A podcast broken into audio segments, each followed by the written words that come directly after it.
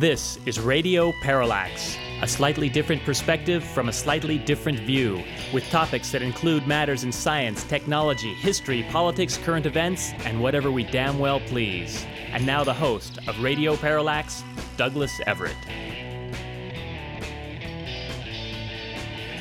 Welcome to the program. And if you were depending on terrestrial radio, and by that I mean KDVS, to pick up this program last week, you no doubt discovered that instead of us, you got planetary radio, which we thoroughly approve of. It's a fine program. And if we need to alternate with a program from time to time, we are proud to have it be that one we alternate with. Is planetary radio terrestrial radio too? Well, you bring up a good point. In in a way, uh, yes, it is. It is on terrestrial radio because, after all, the planet that we're on would be a subset of planetary radio, wouldn't it? Kind of like the problems people have when they're trying to describe, um, you know, what's going on on other planets, and they can't use the word well, geography because geo means Earth. But um, that's not an issue that we're sticklers on here at Radio Parallax. Now, listening to some of our recent programs, I was sort of disappointed to, to, find that I, I didn't sound like, to my own mind, I didn't sound like my usual peppy self. And I think the reason for this, no doubt, is the slew of bad news that, that is out there floating around that uh, is hard to avoid. That is hard to avoid if you want to talk about current events. And we'll do a little bit of that today. But I think in an effort to uh, to keep things on the peppy side, we'll uh, we'll go to the archives. We have a lot of material in there that we never got to, or we got to a long time ago, and is probably worth hearing from again. By our archives, I mean the printed material that has been set aside archivally for use on this program, not our archived radio programs, which of course are freely available to you at radioparallax.com. We passed a thousand shows quite a while back, and um, I'm pretty sure we won't make 2,000. But let's let's try to be optimistic. Uh, case in point, something from the archival files that is worth going over again because I think we did it many years back was a wonderful quote. I love this one. It comes from the author Thomas L. Masson, and his quote is, "Be yourself." Is about the worst advice you can give to some people. Anyway, while stumbling around the files, I came across uh, a collection of quotes that we have uh, looked at in the past, and I think a lot of these are worth hearing from again. For example, someone noted that the distinguished British playwright and noted wit Oscar Wilde once made the following sage observation Some cause happiness wherever they go, others, whenever they go.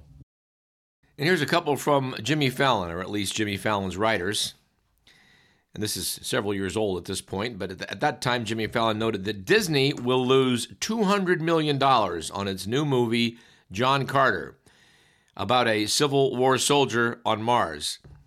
Disney could tell they were going to lose lots of money when they realized they made a movie about a Civil War soldier on Mars. To which he added, The Hunger Games is expected to make $130 million at the box office this weekend. Experts say the movie has one quality you look for in a film it's not about a Civil War soldier on Mars. Since we're quoting Jimmy Fallon, something we don't do very often, let's do it again. A few years back, Fallon noted that a man in Oregon said his snow globes started a fire after he left them in the sun for too long. Fortunately, his wife wasn't injured because she left him when he started collecting snow globes. Here's a couple from Conan O'Brien. The media are reporting that American universities are being infiltrated by foreign spies. They say everyone should be on the lookout for any student who is paying attention and taking notes. Also from Conan, a man is filing a lawsuit against Kim Kardashian and Kanye West, claiming they have ties to Al Qaeda. When Al Qaeda heard about this, they said, Please do not lump us in with those people. And for the Conan hat trick, we have this. After I made a joke about Newark, New Jersey last week, the mayor banned me from flying into Newark Airport. Now, I'll have to get there the same way everyone else does, through a series of poor choices. And finally, from David Letterman a few years back, Dave said at this point, Happy birthday to Jay Leno, who turned 62. If you'd like to get Jay a gift, you can't go wrong with giving him someone else's show. And Here's one I know that is one of Mr. McMillan's favorites, which is that it's not about how many times you fall, it's about how many times you get back up. Of course, he was informed by the officer at the scene that, yeah, but that's not how field sobriety tests work. Bad boys, bad boys, what you gonna do? What you gonna do when they come for you? Bad boys, bad boys, what you gonna do? Now, back in the 90s, yours truly uh, used to subscribe to Harper's Magazine, if for no other reason that every week it came with the Harper's Index, which was a fascinating array of statistical and polling data. A lot of these items still struck me, so I think I will share them with you, dear listener. From the April 99 issue of the magazine, we had the following estimated portion of the $4.8 billion that the IMF loaned Russia last July that has been lost or stolen. That would be one part in five.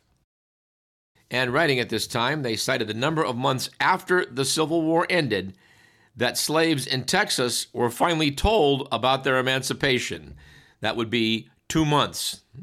To which they tacked on a number of years that Texas has observed a Juneteenth state holiday to commemorate the day that the slaves were told. That was 19 years at that point. Of course, now it's a federal holiday. Well, we've noted on the show before that uh, those freedom-loving Texans were awfully reluctant to give up their slaves. That's that's why they died at the Alamo. They brought their slaves with them, and the Mexican government said, "No, we've we've banned this practice." But I digress. But speaking of the Civil War and its aftermath, the June 1998 index had the following year in which the Tennessee legislature approved the 15th Amendment granting blacks the right to vote. Well, that was in that was in 1997. Here's one from November of 2001. Percentage of Americans who believe that the theory of human evolution is, quote, probably, unquote, or, quote, definitely, unquote, not true. 47%. To which we should tack on percentage of Americans who believe the tenets of astrology probably or definitely have some scientific truth. That would be 48%.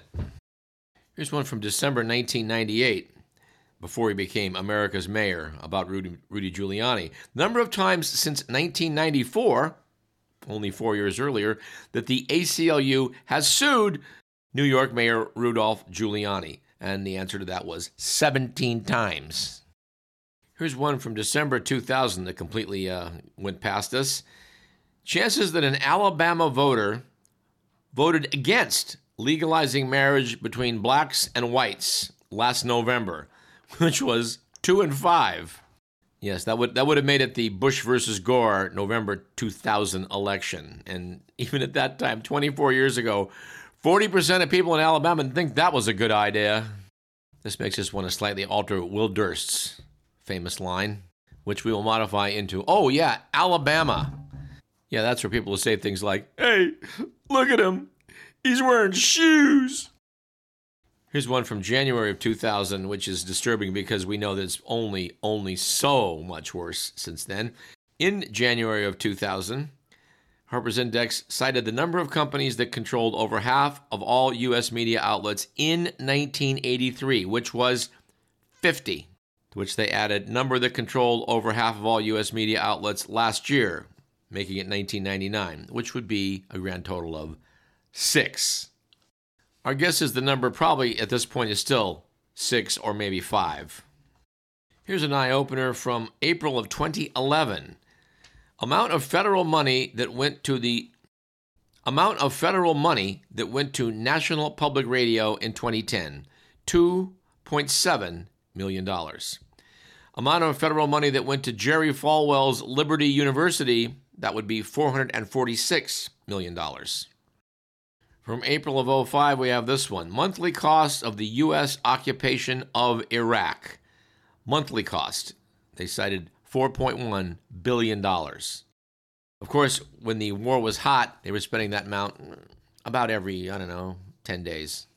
And finally, from May 2010, we have this, apropos to today's headlines estimated number of categories of products that are currently available for sale in the Gaza Strip 4,000 compared to number of those that are legally imported into Gaza which is 73. Yeah, those poor folks in Gaza have been squeezed for some time now. Well, we started out in a bit of a joking manner today, but I think at this point I need to sort of stop, pause, and take us on a slightly somber turn because it's our duty to report to you that former Radio Parallax guest and prominent National Public Radio broadcaster Bob Edwards passed away last week. For many years, he was the voice of Morning Edition on NPR, and he certainly was widely respected by his colleagues as a real professional who knew how to add a certain something to his broadcasts. Anyway, it was our great privilege to have had Mr. Edwards on this program. It was something like our 100th show, which was a good while ago.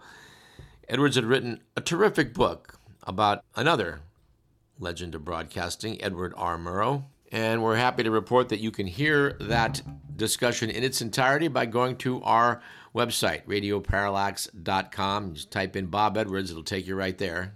I think we should, what we should do, Mr. Miller, at this point is, is air an excerpt, maybe four or five minutes worth of that broadcast. In our chat, Bob Edwards uh, advised us that Ed Murrow had been in Germany seeing what was going on, and it turns out helping smuggle out various authors from the country before he got involved with CBS. So I jumped in at about that point. Now, you talk in the book about uh, the time before he went to work for CBS. He did a lot of work getting scholars out of Nazi Germany. Yeah, he worked for the, the education arm of the Carnegie Endowment, the Institute of International Education. And the appeal was made to the Institute to um, help out all these uh, first German and then other European countries as they were um, taken over by the Nazis. First thing the Nazis did was burn books.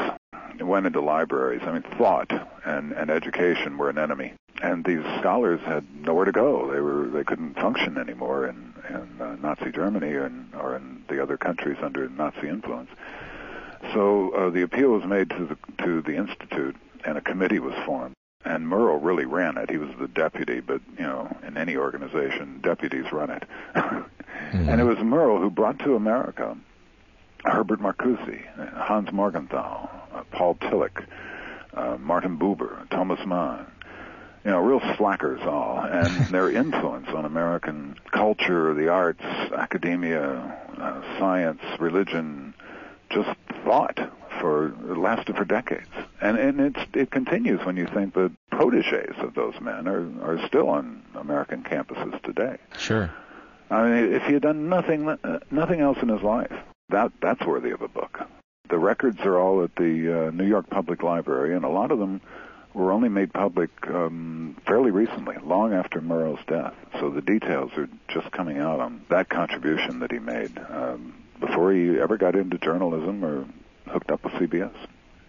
So Murrow certainly had a, an, an anti-Nazi attitude coming in, having seen what they were up to before the rest of America. Yet he was facing a bit of a dilemma and having to be quote balanced unquote as he was covering what was going on in Europe. Well, I don't think you know anyone required two sides on on Hitler. well, he didn't think so, did he? No, and and others too. I mean, Richard C. Hottelet had been a, uh, a prisoner of the Gestapo um, back when he worked um, for United Press before the United States got in. There was no love lost there. Uh, William L. Shirer, of course, was many years in Berlin and smuggled out uh, his diary at the uh, bottom of a crate filled with um, CBS scripts. So the Nazis thought it was just the scripts. At the bottom, he had his diary, which became a fabulous bestseller, um, Berlin Diary. At the time, it was probably the um, biggest selling nonfiction book, and uh, followed that up later when he finished up at, at CBS with um, The Rise and Fall of the Third Reich. Which, by the way, your book has inspired me to pull off my shelf and, and to commence reading. It's a monster book, but it's it's the Bible as yeah. far as um, that that era goes. Well, you talk of Richard C. Hottelet. He's still alive. He's still active. Writes for the Christian Science Monitor. Daniel Schorr, hired by Murrow in 1953, is still uh, working for NPR. Could you comment on uh, these men's work and their um, and their longevity? Yeah, isn't that great? I'm going to meet Dick Hottelet in person uh, in a couple of weeks when I get to New England, um, and he was very helpful. He read read the manuscript, and so did Dan Schorr, and made suggestions, corrections, and the like. And uh, Marvin Kalb claims to be the last guy that Murrow hired, and Marvin gave me some uh, interesting little things about the personal Murrow. He said that when Murrow would, would come into a room, enter a restaurant or whatever, everybody stopped and turned and looked at him. That Hmm.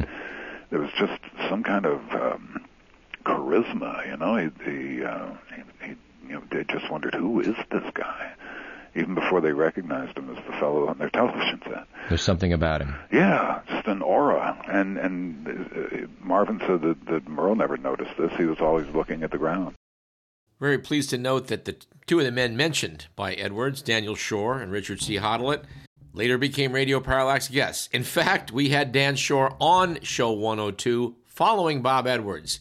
We reached out to Daniel Schorr, who at that time was sort of the senior, I forget what he had some beautiful title like senior news analyst, I, I think it was at NPR. And he was very nice and, and came on and spoke with us. And uh, we can't recommend highly enough that you check out both those men on that show from so long ago. And if we hope that whets your appetite to hear Richard C. Hottelet uh, as well, because he was excellent. Yours truly got mixed up with some people at NPR couple decades back and profited from that experience. One NPR person that I met uh, knew how to get a hold of Hottelet, who was still writing for the Christian Science Monitor, and uh, by God, and, and facilitated our reaching out and getting him as a guest. Anyway, I'm very grateful for that and can't get too mad at this guy who, in fact, turned out to be something of a weasel otherwise. But, you know, since we're mentioning uh, Daniel Schorr, I uh, have in my hand a copy of his commentaries, a collection of his commentaries for NPR. The title of the book was Come to Think of It. After Schorr passed away at age 93 back in 2010, uh, CBS News correspondent Bob Schieffer said, he had a great way of irritating government officials because he always came up with the truth. And I can't resist excerpting from his column written on September 30th in 2001. Said Dan Schorr, He's our Winston Churchill, writes Jonathan Alter in the current Newsweek, walking the rubble, calming and inspiring his heartbroken but defiant people. But, said Daniel Schorr, by the time the article appeared, he'd gone back to being Rudy Giuliani playing political games and making himself the center of a spirited controversy. Giuliani had emerged as possibly the most popular figure in a terrorism crisis. He played host at ground zero to national and international figures, starting with President Bush. He floated on an unbelievable wave of popularity. By refusing to talk politics, he came to transcend politics. But it didn't last. Barred by the New York term limit law from seeking a third term as mayor, Giuliani succumbed to the temptation to cash in on his popularity by offering to stay on another few months. Otherwise, he said he might feel obliged to ask the legislature to change the law and permit him to run for a third term. Said Daniel Schorr. In that one political move, he expended a good deal of his popularity. So I was struck by the fact that a couple decades ago, Dan Schorr was on to Rudy Giuliani's, shall we say, reluctance to leave office. Whether that was for himself or the man he was lawyering for, Donald J. Trump. A few weeks back on this program, we mentioned that excellent CNN documentary on Rudy Giuliani, showing it was how it was he he took part basically in a riot in New York egging on the cops in the town to challenge uh, Mayor Dinkins on some restrictions he wanted to place on the police force, which made it sort of understandable that on January 6th, uh, 2021, Rudy was the guy out in the ellipse saying, Well, what we need at this point is trial by combat. Well, I'm flirting with the idea of coming forward at this point to present time and talking about some current events, but looking at the Week magazine right now and the following headlines Ukraine aid bill hits GOP roadblock in House, causing me to go, ouch. Followed by Israel readies attack on Hamas in Rafah, which is double ouch. Then we have House impeaches Homeland Security Secretary over border. Yeah, that's clearly the most important issue that's going on right now. And meanwhile, over in Russia, Alex Navalny mysteriously and suddenly died while in the custody of the Russian prison system. At some point in the not distant future, we're going to have to outline the trail of bodies that is behind uh, one of the world's leading murderers, at least chief of state murderers. Well, at least chief of state murderers who orders seems to order the murders directly. Because man, there's there's a lot of corpses strewn about in the uh, in, the, in, in the pathway of uh, Vladimir Putin. Now, I know that there are some of you out there that are skeptical over the fact that Navalny met a bad end at the hand of Vladimir Putin. And while it's true, we don't have any proof that he died of natural causes, say from slipping on a banana peel. But uh, how you could miss the obvious signs that his goose was cooked uh, is kind of beyond us. And of course, it does raise this greater question of why did Navalny go back to Russia when he must have known this was going to happen? He only survived the first poisoning attempt on his life because the plane put down in Germany. Germany was well equipped to deal with the poison that had been given to Navalny on the flight. We're probably going to ask our favorite toxicologist, uh, Howard McKinney, to come back on this show and talk a little bit about uh, the art of poisoning, which I'm sure he knows a great deal about. There's a pretty good documentary on Navalny floating around. Of course, it's now somewhat moot in some respects, at least in terms of Navalny leading a political movement. But although I can't remember the name of it, I would suggest, dear listener, that you, you, you search around and, and watch the thing because, well, you'll learn a lot. I believe it's called Navalny. Okay. I know there's a certain subset of people out there that really, really are suspicious of Western intelligence and how it manipulates uh, information, which is which they certainly do. But uh, the idea out there among certain people and certain groups is that this is all nonsense. Russia did not collude with elements of the Trump campaign to get him elected in 2016, despite, of course, the numerous indictments and convictions that, that took place in the wake of those events. And there are people that feel that, you know, we, the West, Western intelligence agencies, uh, are to blame for the war in Ukraine, which I'll admit is a complicated affair. But when it's all said and done, I think we have to place most of the blame for making war in Ukraine on Russia. And no, it's not because they're in there to root out Nazis. By the way, to our regular listener that commented recently, Navalny had been seen giving speeches in the company of certain fascists. I, I would just have to add do, do more homework, son. Anyway, there's a lot that can be and should be said about, uh, about Putin and what's going on in Europe and uh, today is not the day we're going to do that, except for the few remarks I'm throwing out now. We must try to do it more properly in the future. And for the immediate present, what I'd like to do is jump ship from Europe to um, Silicon Valley. There's an excellent article in The Atlantic by Adrienne LaFrance, which I think I need to quote from extensively. And that is because Ms. LaFrance seems to think much like we do on this program which we think means she's pretty on the ball. In the section Dispatches in The Atlantic, the article was titled The Despots of Silicon Valley. The subheadline was The Tech World has its own ascendant political ideology, and it's past time we call it what it is.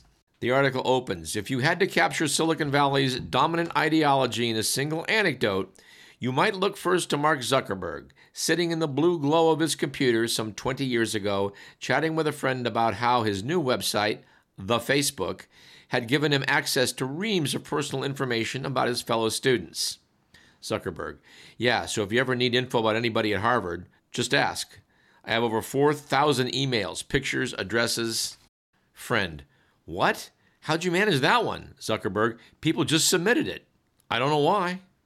They trust me. To which he adds, dumb Fs, said Adrienne LaFrance. That conversation, later revealed through leaked chat records, was soon followed by another that was just as telling, if better mannered. At a now famous Christmas party in 2007, Zuckerberg first met Sheryl Sandberg, his eventual chief operating officer, who, with Zuckerberg, would transform the platform into a digital imperialistic superpower. He explained to Sandberg that he wanted every American with an internet connection to have a Facebook account. For Sandberg, who once told a colleague that she'd been put on this planet to scale organizations, that turned out to be the perfect mission. Facebook, now Meta, has become an avatar of all that is wrong with Silicon Valley. Its self interested role in spreading global disinformation is an ongoing crisis. Recall, too, the company's secret mood manipulation experiment in 2010, which deliberately tinkered with what users saw in their news feeds in order to measure how Facebook could influence people's emotional states without their knowledge. Or its participation in inciting genocide in Myanmar in 2017. or its use as a clubhouse for planning and executing the January 6, 2021 insurrection. In Facebook's early days, it's noted, Zuckerberg listed revolutions among his interests. That was about the time he had business cards printed with, I'm CEO, bitch. A few paragraphs later, France notes YouTube, owned by Google, Instagram, owned by Meta, and Twitter, which Elon Musk insists on calling X, have been as damaging to individual rights civil society, and global democracy as Facebook was and is. Considering the way that generative AI is now being developed throughout Silicon Valley, we should brace for that damage to be multiplied many times in the years ahead. Notes the author the behavior of these companies and the people who run them is often hypocritical, greedy, and status obsessed. But underlying these venalities is something more dangerous a clear and coherent ideology that is seldom called out for what it is authoritarian technocracy. As the most powerful companies in Silicon Valley have matured, this ideology has only grown stronger, more self righteous, more delusional, and in the face of rising criticism, more aggrieved. The new technocrats are ostentatious in their use of language that appeals to Enlightenment values reason, progress, freedom. But in fact, they're leading an anti democratic, illiberal movement Many of them profess unconditional support for free speech, but are vindictive toward those who say things that do not flatter them. They tend to hold eccentric beliefs. The technologic process of any kind is unreservedly and inherently good, and that you should always build it simply because you can. That frictionless information flow is the highest value, regardless of the information's quality. That privacy is an archaic concept that we should welcome the day when machine intelligence surpasses our own, and above all, that their power should be unconstrained. The author goes on to note that even the most deleterious companies have built some wonderful tools, but these tools at scale are also systems of manipulation and control. They promise community, but sow division. They claim to champion truth, but spread lies. They wrap themselves in concepts such as empowerment and liberty, but surveil us relentlessly. The values that win out tend to be the ones that rob us of agency and keep us addicted to our feeds. Anyway, I cannot recommend this article highly enough to you, dear listener. But what is scarcely touched upon in the piece is the degree to which the powerful interests of Silicon Valley may ally with certain political interests in this country to promote a more authoritarian way of doing things. We talked on this show, and you've no doubt found in many locations uh, on the internet and elsewhere about how it was that social media assisted the Trump campaign in 2016 and again in 2020. And if you'll notice, the only politicians out there making any noise about how uh, some changes need to be made with how Silicon Valley conducts its business are the Democrats. The Republicans are as silent on that as they appear to be on uh, Russian expansion, which personally I don't think is a coincidence. Apparently, in 2020, Donald Trump's vote share in Silicon Valley was 23%, which is pretty small, but it was higher than the 20% he received in 2016. But you know what? I'm not worried about Trump getting elected through uh, the people that work in Silicon Valley voting for him. I'm worried about what the CEOs of the corporations are going to do to benefit him. And unfortunately, I can't say any more about that because we need to take a break. Boy, do we need to. Let's do that. You're listening to Radio Parallax. I'm Douglas Everett.